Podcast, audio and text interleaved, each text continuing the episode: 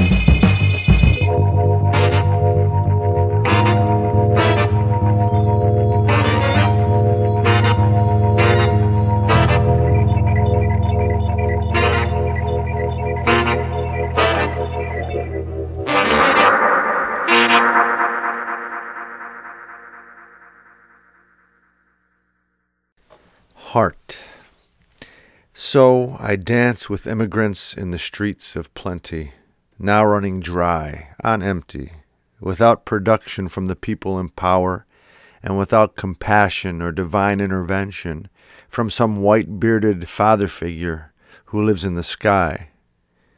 How has this species of ours gone so awry?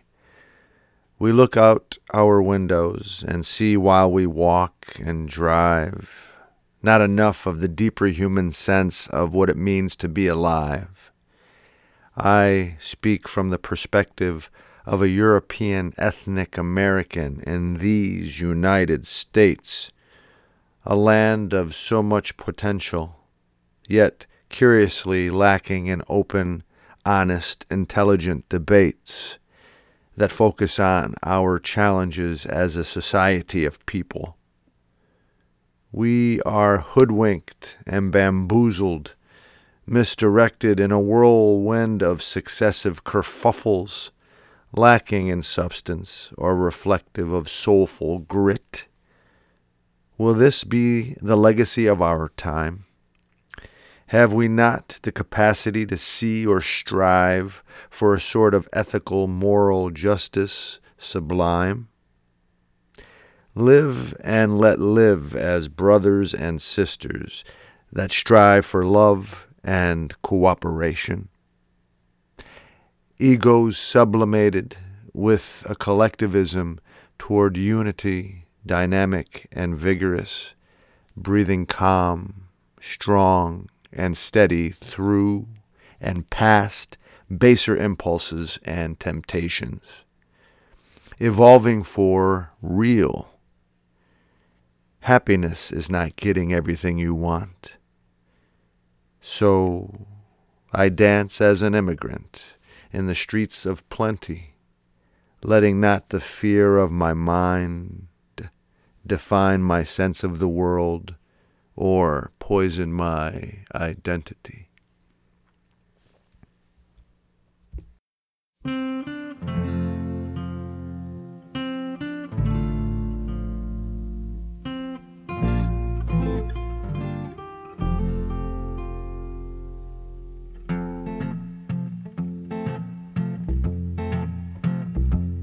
Little boxes on the hillside. Little boxes made of ticky-tacky. Little boxes on the hillside. Little boxes all the same. There's a pink one and a green one and a blue one and a yellow one and they're all made out of ticky-tacky and they all look just the same. And the people in the houses all went to the university where they were put in boxes and they came out all the same.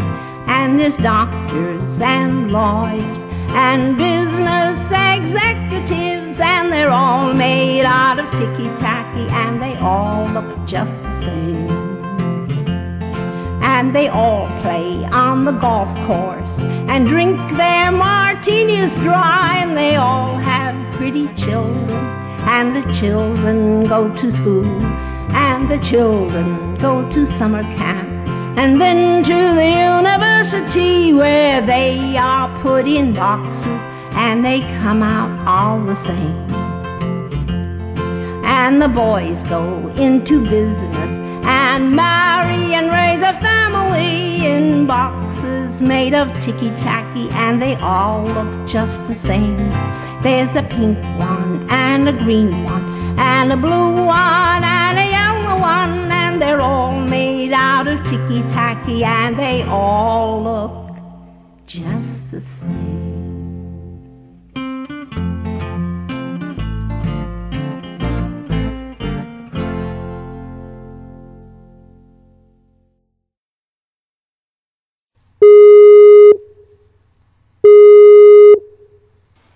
Susanna Cook, is that you?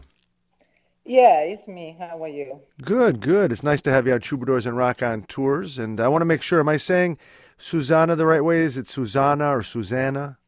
Susanna. Susanna, yeah. Susanna.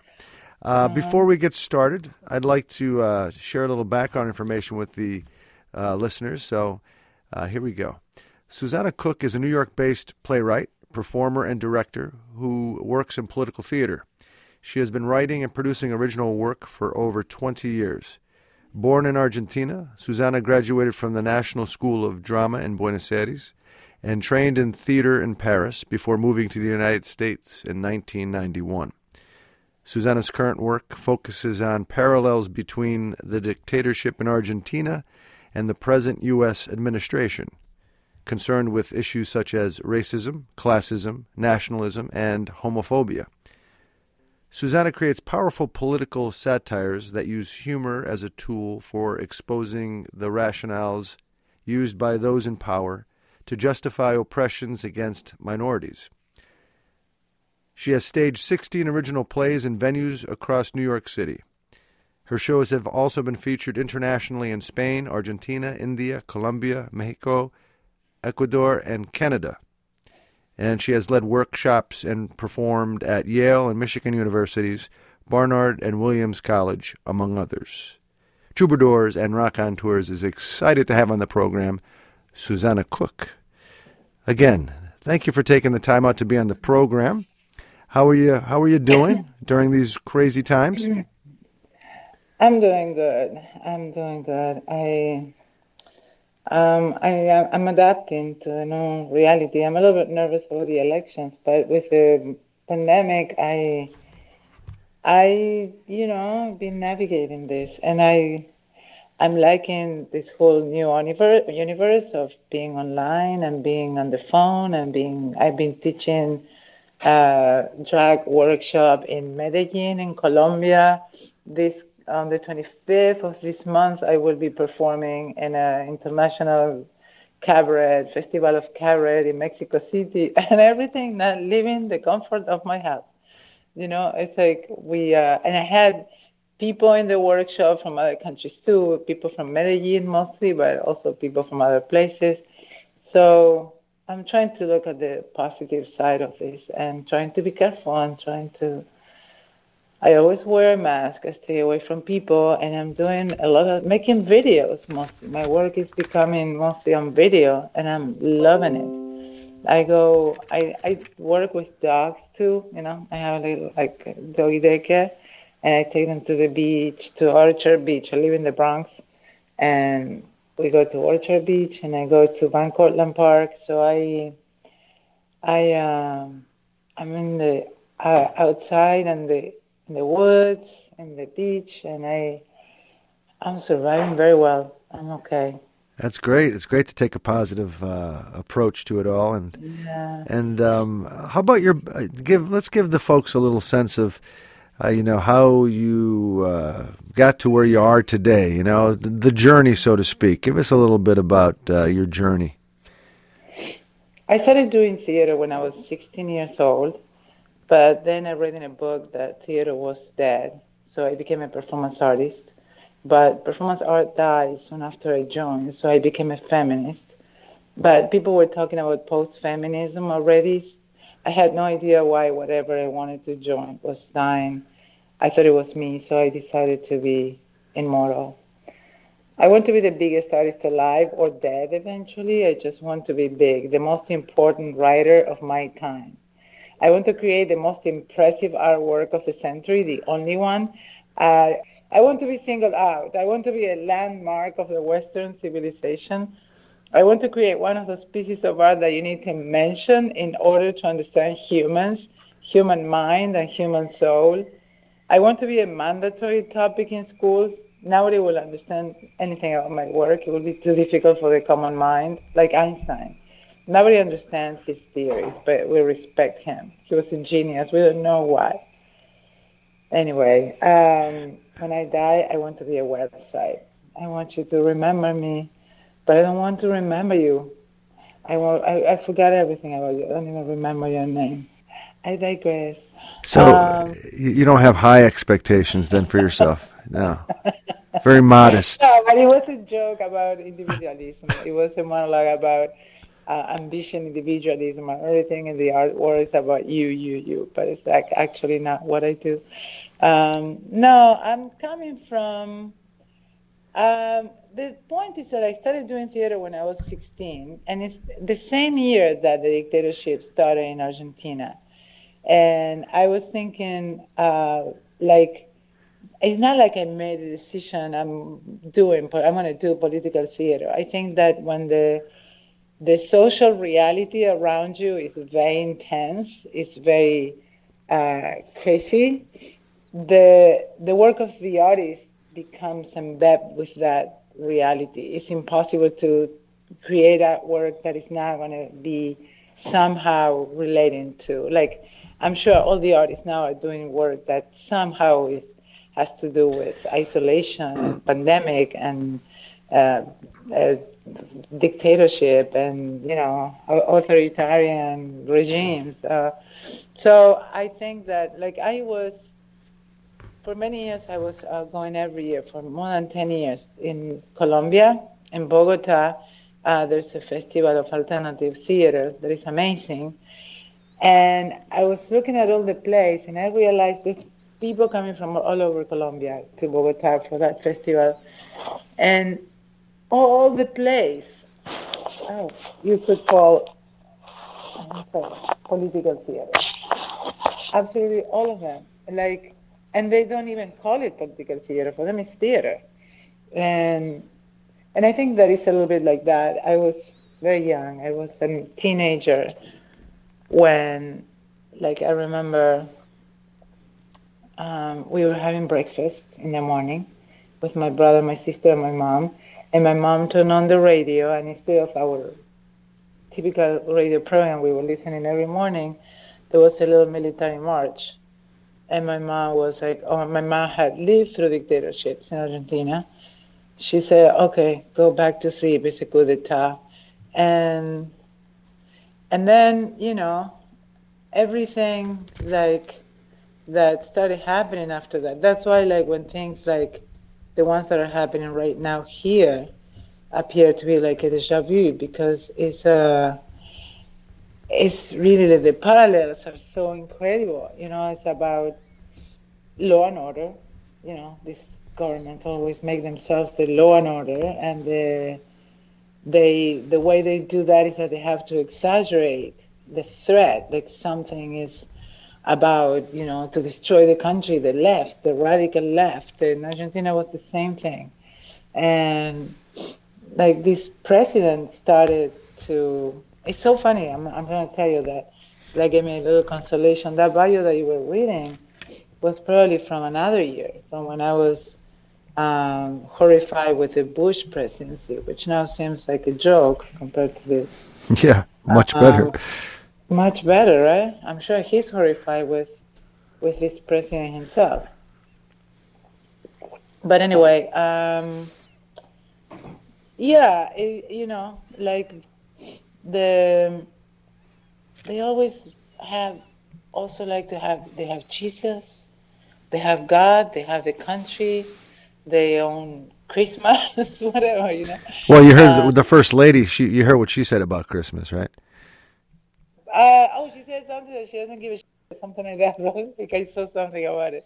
I didn't hear her, but yeah, yeah. she uh, said I, I she said that. Well, I can't say the word because of the FCC, but she said "f Christmas." You know. I know. Yeah. It's all lies, and it's like yeah, it's like uh, religious people would say like, if you're religious, you you're about to help people, not to to do what they are doing to put them in cages. So.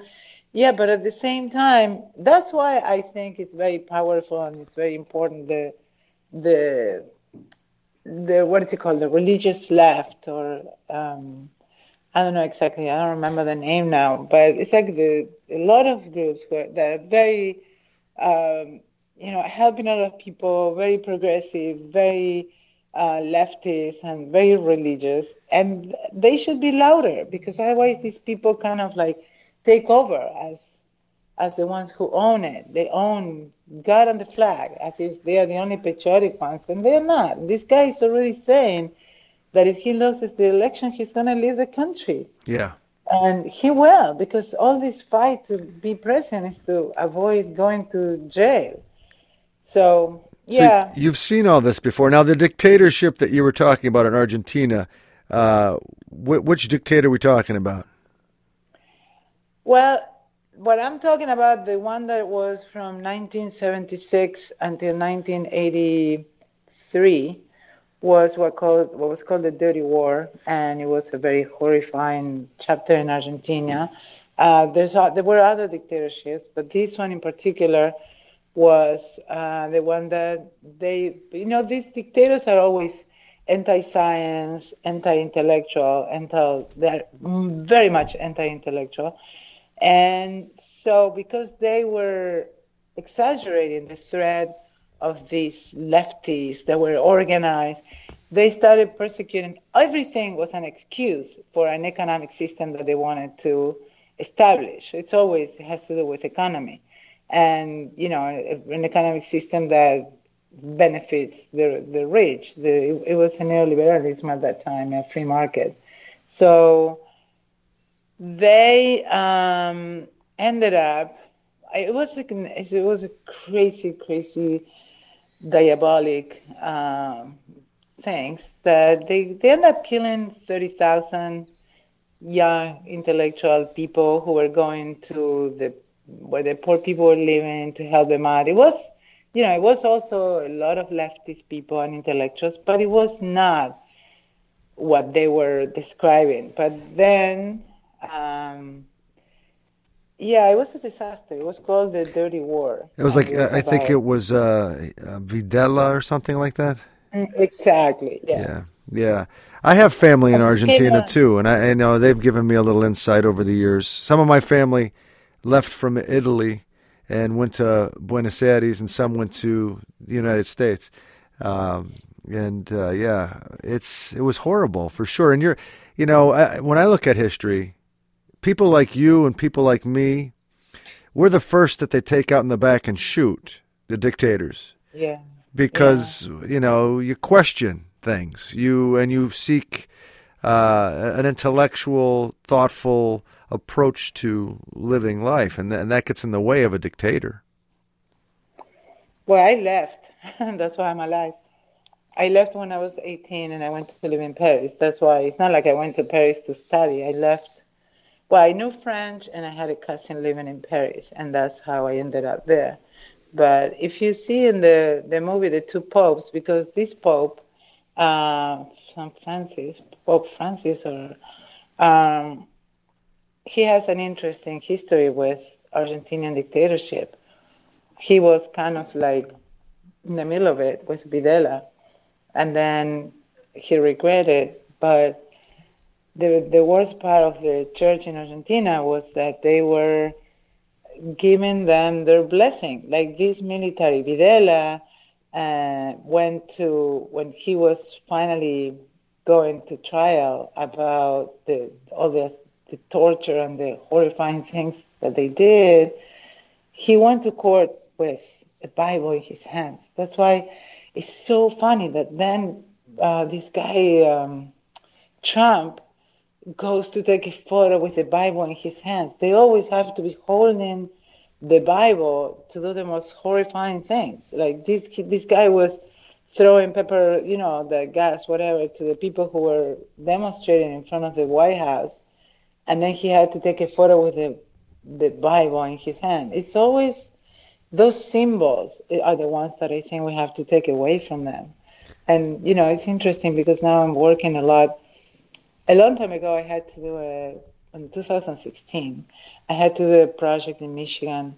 Uh, it was a site-specific project in a convent that um, that in a place that used to be a convent, and so I, I did some work with the ghosts of those nuns. So I bought a bunch of nuns' costumes, and they were coming out of the old convent, walking very slowly. It was this intense music that was written by my son and so I had like 70 nuns costumes that I couldn't throw away because they were expensive.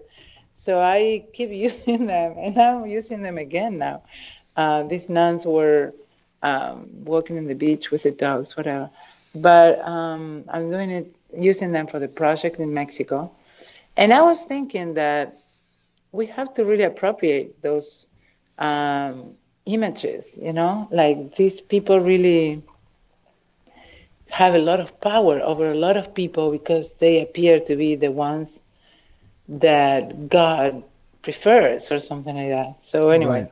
Right, right. right. Now, yeah. I want to ask you though. I mean, when you're looking at the people as compared to the the dictators or you know the, the you know the, the folks that are trying to manipulate them, how much responsibility do you think the people need to take to to not be fooled?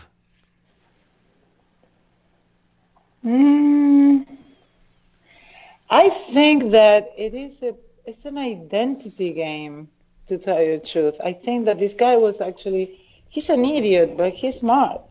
And you're talking about Trump that, or you're talking about Videla? Yeah, no, I'm trying. Oops.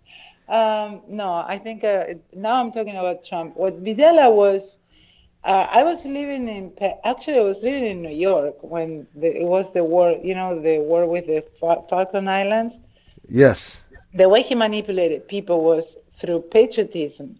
And I was living in Paris. Then I came to New York because I have a cousin in New York. Then I arrived to Argentina, and I was listening to the news here about like that England was destroying the poor little boats of Argentina. And I arrived to Argentina, people that I consider very smart were like talking about patriotic things like they were fanatics thinking they were winning the war with England. It was all fake news, which didn't exist at that time. And I think that this guy, even though we, you listen to what he says, and it's so obvious that he's lying, so obvious that he's saying crap, but he gave them um, a set. Well, uh, okay, gosh, I, it makes me it reminds me of a lot of things. Um, but I can't remember the name of the woman that said that. Uh, we're, we're talking. We're, we're talking. I'm mixing up everything, but listen, I'm going to get to the point. Go ahead. Uh, I, eventually. No, she was talking about homophobia. And she said, we actually got the wrong name because it's not a phobia, it's a supremacy system. They don't have any phobia, they love it they feel superior to somebody. And and it's kind of like the same thing that this guy did to make these people feel like superior, to feel better. And then it's like all these supremacy games are I don't think that people are being fooled. They, some of them are not being fooled. They are being um, how do you say like lifted to feel they're making them feel good about themselves. It's the bubble is gonna, it's kind of blowing now. I mean, I don't want to get too happy or what is gonna happen, but um, I don't know. It's so complicated. I don't know why I'm getting into. No, I hear you. It, it is. It was a that was a tough question I asked because I struggle with that myself. You know, I excuse me, I. I struggle with all of these questions myself. I'm asking you because I, I'm wondering if you can help me out. I I, you know, I, I don't, I really don't know anything. I'm pretty sure of that, but I, I, I'm pretty, I'm also pretty sure that a lot of folks allow, without reflection, to themselves to be manipulated too easily, and we have to, we have to stop allowing that to occur. If as a, as a community, as a society, we aren't going to be taken advantage of, you know. And I'm, I'm, part of it, but sometimes I see it more than I think other people. Not everybody, but a, a lot of people do. People that, in other words, follow Trump. I don't understand why they do, unless they just hate. Um, if it's not about hate and they really believe he's going to help them, I don't understand how they could be so fooled. It is about hate, and unfortunately, it is. Yeah, and they they they play the game. I think that they our desperation during these last four years is what they felt when Obama was president they hate it. They are racist, and they there's so many things that uh, have to be, you know, re re re what? no, teaching people differently, having different like the society is based on so much hatred. I'm I'm sorry, but it's it's the way it is. One time I was in the park talking to one guy, and he says, "Well." in this country, he wasn't a Native American, he was an African American guy, and he said, We killed the soul of this country when we killed the natives. And I was like, whoa, well, that's, that was very strong for the conversation in the park. But I think that uh, there's like a lot of work that has to be done. And I feel that maybe this guy who's, who's so about like increasing the amount of hatred, you know what? The, the, this guy, um, what is his name? Uh, Stephen Miller? Yeah. Uh, yeah, one of it his. was so interesting when I heard the woman who was writing the book about him, and I had the book in my house, but I didn't read it. But um, he's the way that he organizes the speeches for Trump. It's always about reversing, using whatever your enemy is using. Like the guy who was his big influence, his mentor, was a guy that I can't remember his name, who was actually a big leftist, and then he changed because a friend of his was killed by someone, whatever.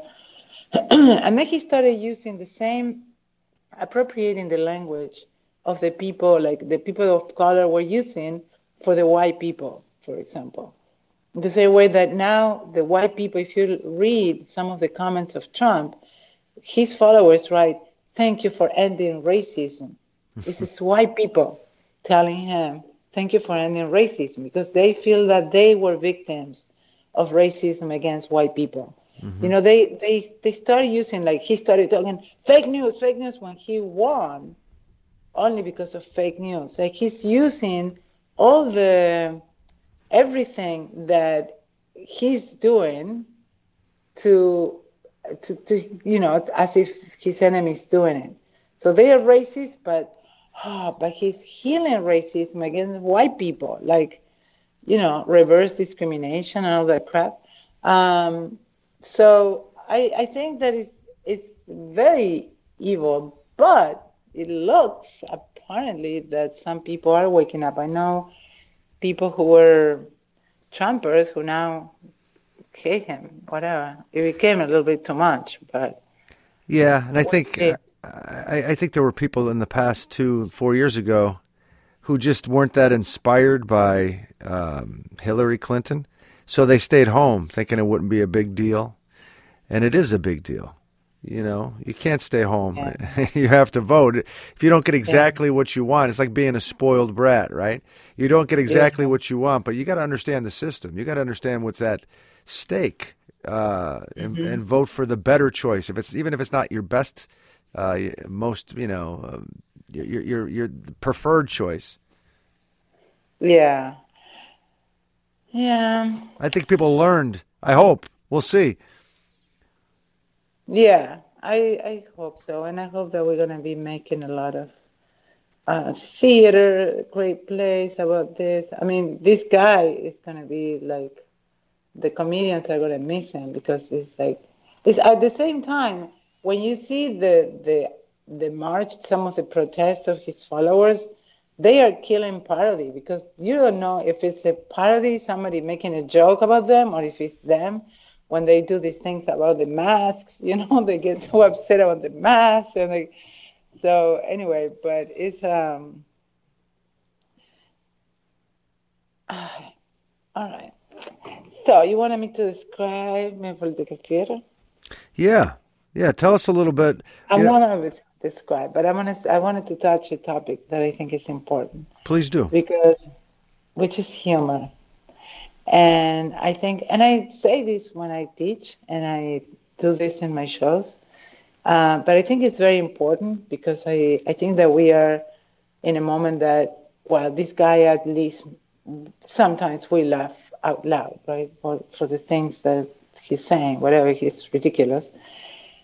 And, and humor is a super powerful tool, uh, but usually it's better used by the oppressors than by people. Like we all know that the first time that we are oppressed, that we are, uh, is because somebody's making a joke about us, making fun of us, you know, because somebody's or a woman or a foreigner, you have an accent, or you're gay, or you're trans, or you are fat, or you're too tall or too short, um, so the first time you felt terrible as a kid, whatever, it was a joke.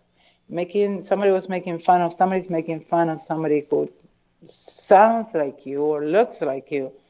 Um, so we know that you can destroy somebody with jokes. And, and this guy is more sensitive to people making jokes about him than anything else. Oh yeah. Uh, but it's just about knowing how to aim, you know, like making sure that we're going to aim at the powerful and then uh, and knowing that we have to be very careful because it is true. It's, it's you can destroy completely um, somebody with a joke. So that's it. That's what I wanted to say. And the other thing is um, that you were asking me. Uh, what was your question? Something about like what I, was trying to accomplish. Yes. And that is a point. Yeah. And I was like, for years and years, people always ask me if I I am preaching to the converted. And I thought always a lot about that question. And I, I realized that, yeah, totally. I don't think I'm going to convince any Trumper, right wing, or fascist about my ideas are fantastic. But also, uh, I think is it is.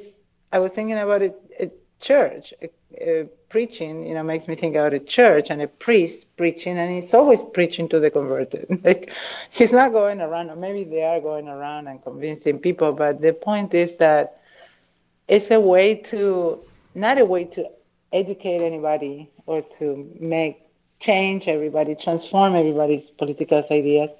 It's a way to create community, to be together, to uh, share ideas. It's a way to bring social issues into a public space and have a dialogue and maybe a Q&A at the end or maybe people talk. My shows always have a lot of people, whoever wants comes and tells me I want to be in your show. I'm like, sure. I find a part for you or they are part of the stage manager or whatever. And because it's a moment of community. It's a moment of like a lot of people coming together, and it happens to me all the time that I I see people in a party like, oh, you know each other, and they're like, yeah, we met in your show. Like tons of people who meet in the in my shows, and I love that. So um, so yeah, so I think that if I try to, what do I try to accomplish? I would say. Um, that I'm preaching to the converted. that we are uh, enjoying that time together and hopefully, you know, learning from each other and and uh, it's for us. It is for us completely, and I think that it's always a lot of, you know, I, I, I mean the people who are in my show. I, I my shows are very queer, and people were like, oh, sometimes I have straight people who tell me, oh, but straight people will love this, and I'm like, oh no, and I and I appreciate that, and and I, uh, but I don't think I would try to educate, go to a show in a in a Trump rally. No, a monologue. no, that'd be that'd, that'd be abusing yourself, right? Oh, that would be horrible. Um, so, um, if people want to find out a little bit about what's coming up next with you, how would they do that?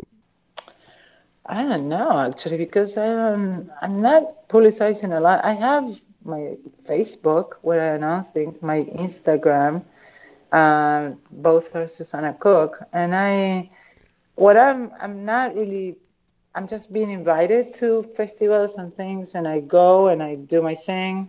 I mean, I go with my videos. I send my videos, um, but I'm not doing myself a lot of publicity except posting it on Facebook or Susana Cook. You know. Susana Cook, S U S A N A Cook, Instagram, Facebook, yeah. and um, uh, believe it or not, we're we're just about uh, done this this time around, and it it was really nice. I feel like I was dancing with you there, trying to get a sense of how we're we're going to uh, uh, talk and connect.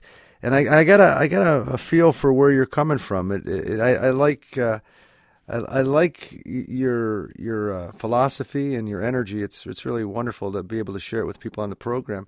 And I'm I'm I'm sure I would love to talk with you again in the future so we could expand on this.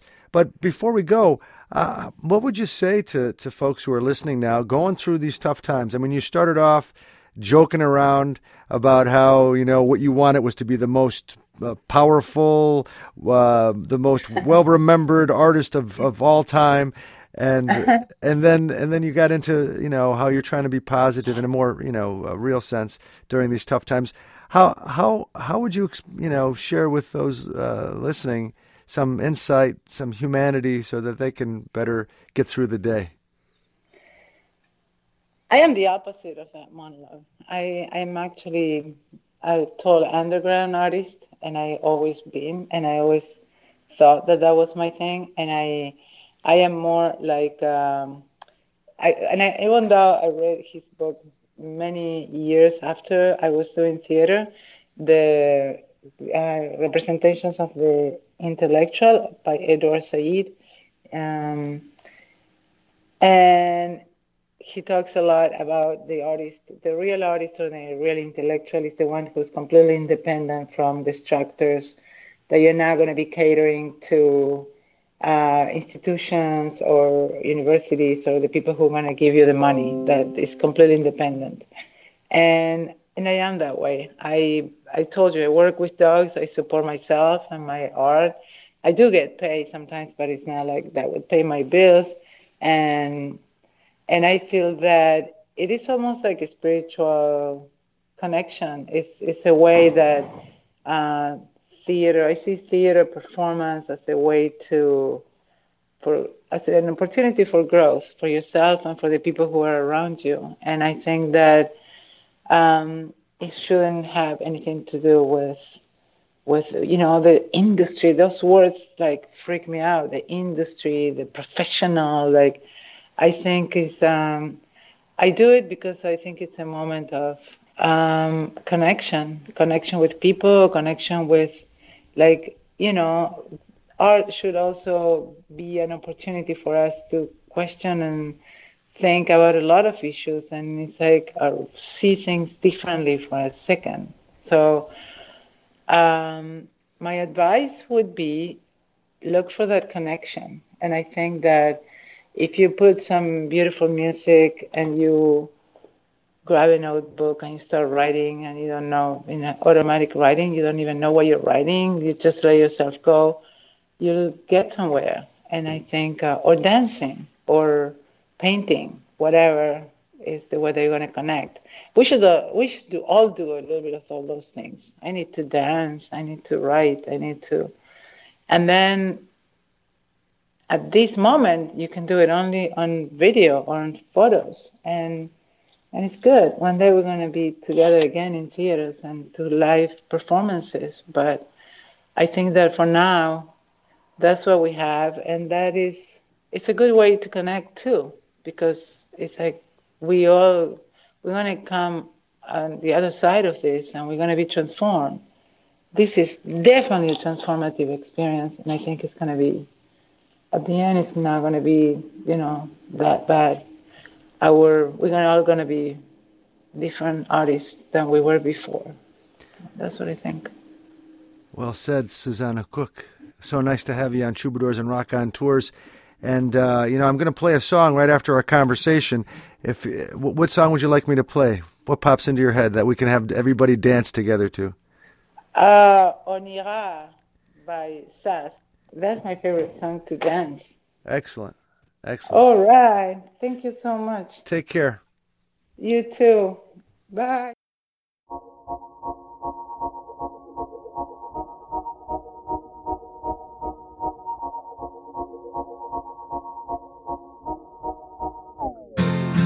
On ira écouter Harlem au coin de Manhattan. On ira rougir le thé dans les souks à Amman. On ira nager dans le lit du fleuve gratter le ciel. En dessous de Kyoto, on ira sentir Yobat. Au cœur de Janeiro, on lèvera nos yeux sur le plafond de la chapelle Sixtine.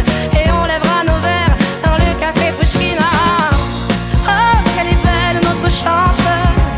Aux mille couleurs de l'être humain, mélangée de nos différences, à la croisée des destins. Vous êtes les étoiles, nous sommes l'univers. Vous êtes un grain de sable, nous sommes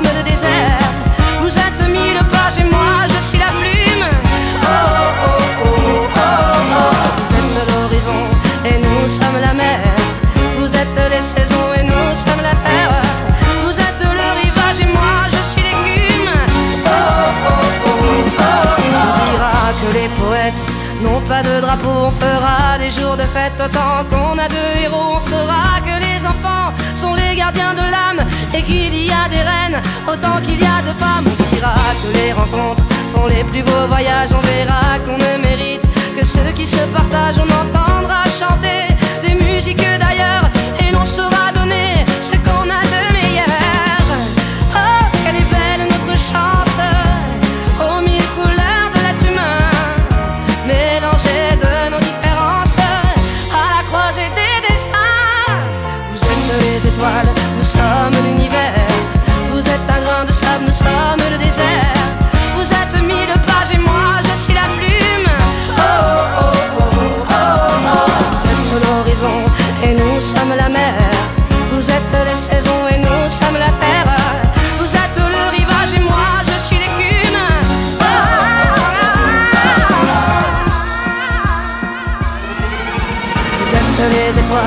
sommes l'univers.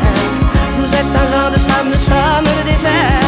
Vous êtes mille pages et moi je suis la plume. Oh, oh, oh, oh, oh. Vous êtes l'horizon et nous sommes la mer.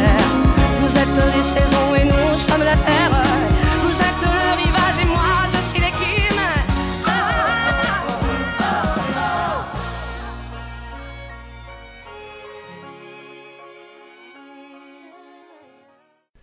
And now two poems by acclaimed Argentinian writer Jorge Luis Borges. The first is called Music Box. Music of Japan, parsimoniously from the water clock the drops unfold in lazy honey or ethereal gold that over time reiterates a weave, eternal, fragile, enigmatic, bright. I fear that every one will be the last. They are a yesterday come from the past, but from what shrine, from what mountain's slight garden, what visuals by an unknown sea, and from what modest melancholy from what lost and rediscovered afternoon do they arrive at their far future me? Who knows? No matter. When I hear it play, I am. I want to be. I bleed away. This piece is called A Compass. All things are words belonging to that language in which someone or something, night and day, writes down the infinite babble that is, per se, the history of the world. And in that hodgepodge, both Rome and Carthage, he and you and I, my life that I don't grasp, this painful load of being riddle, randomness, or code and all of Babel's gibberish stream by. Behind the name is that which has no name. Today I have felt its shadow gravitate in this blue needle, in its trembling sweep, casting its influence toward the farthest strait, with something of a clock glimpsed in a dream, and something of a bird that stirs in its sleep.「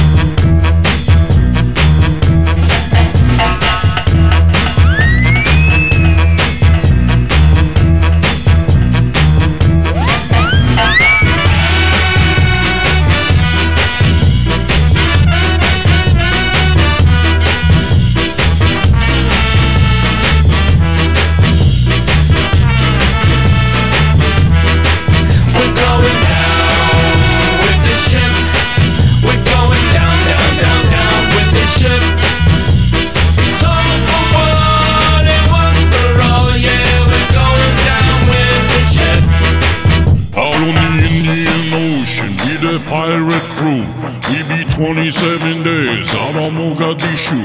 Now there's something going wrong. We got red skies at dawn. Can't find the captain and the lifeboat's gone. We're going down with the ship. We're going down, down, down, down with the ship.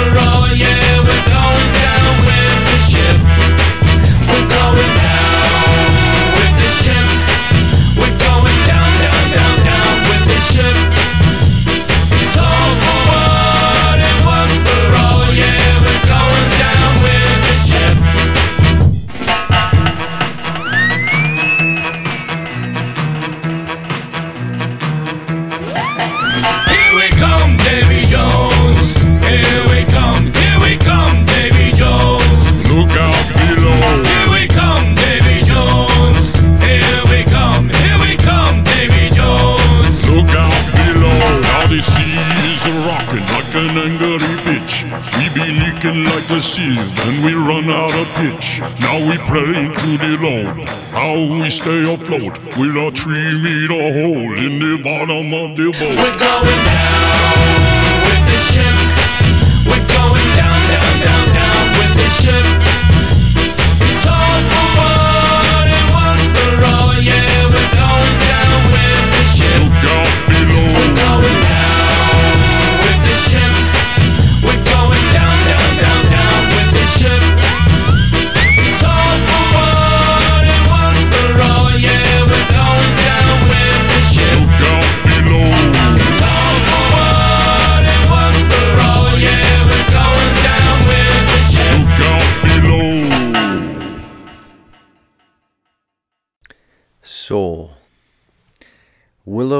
Tree stands on a hill watching over this valley in Argentina, where our ancestors live in cities so old before the cattle came and the despots reigned.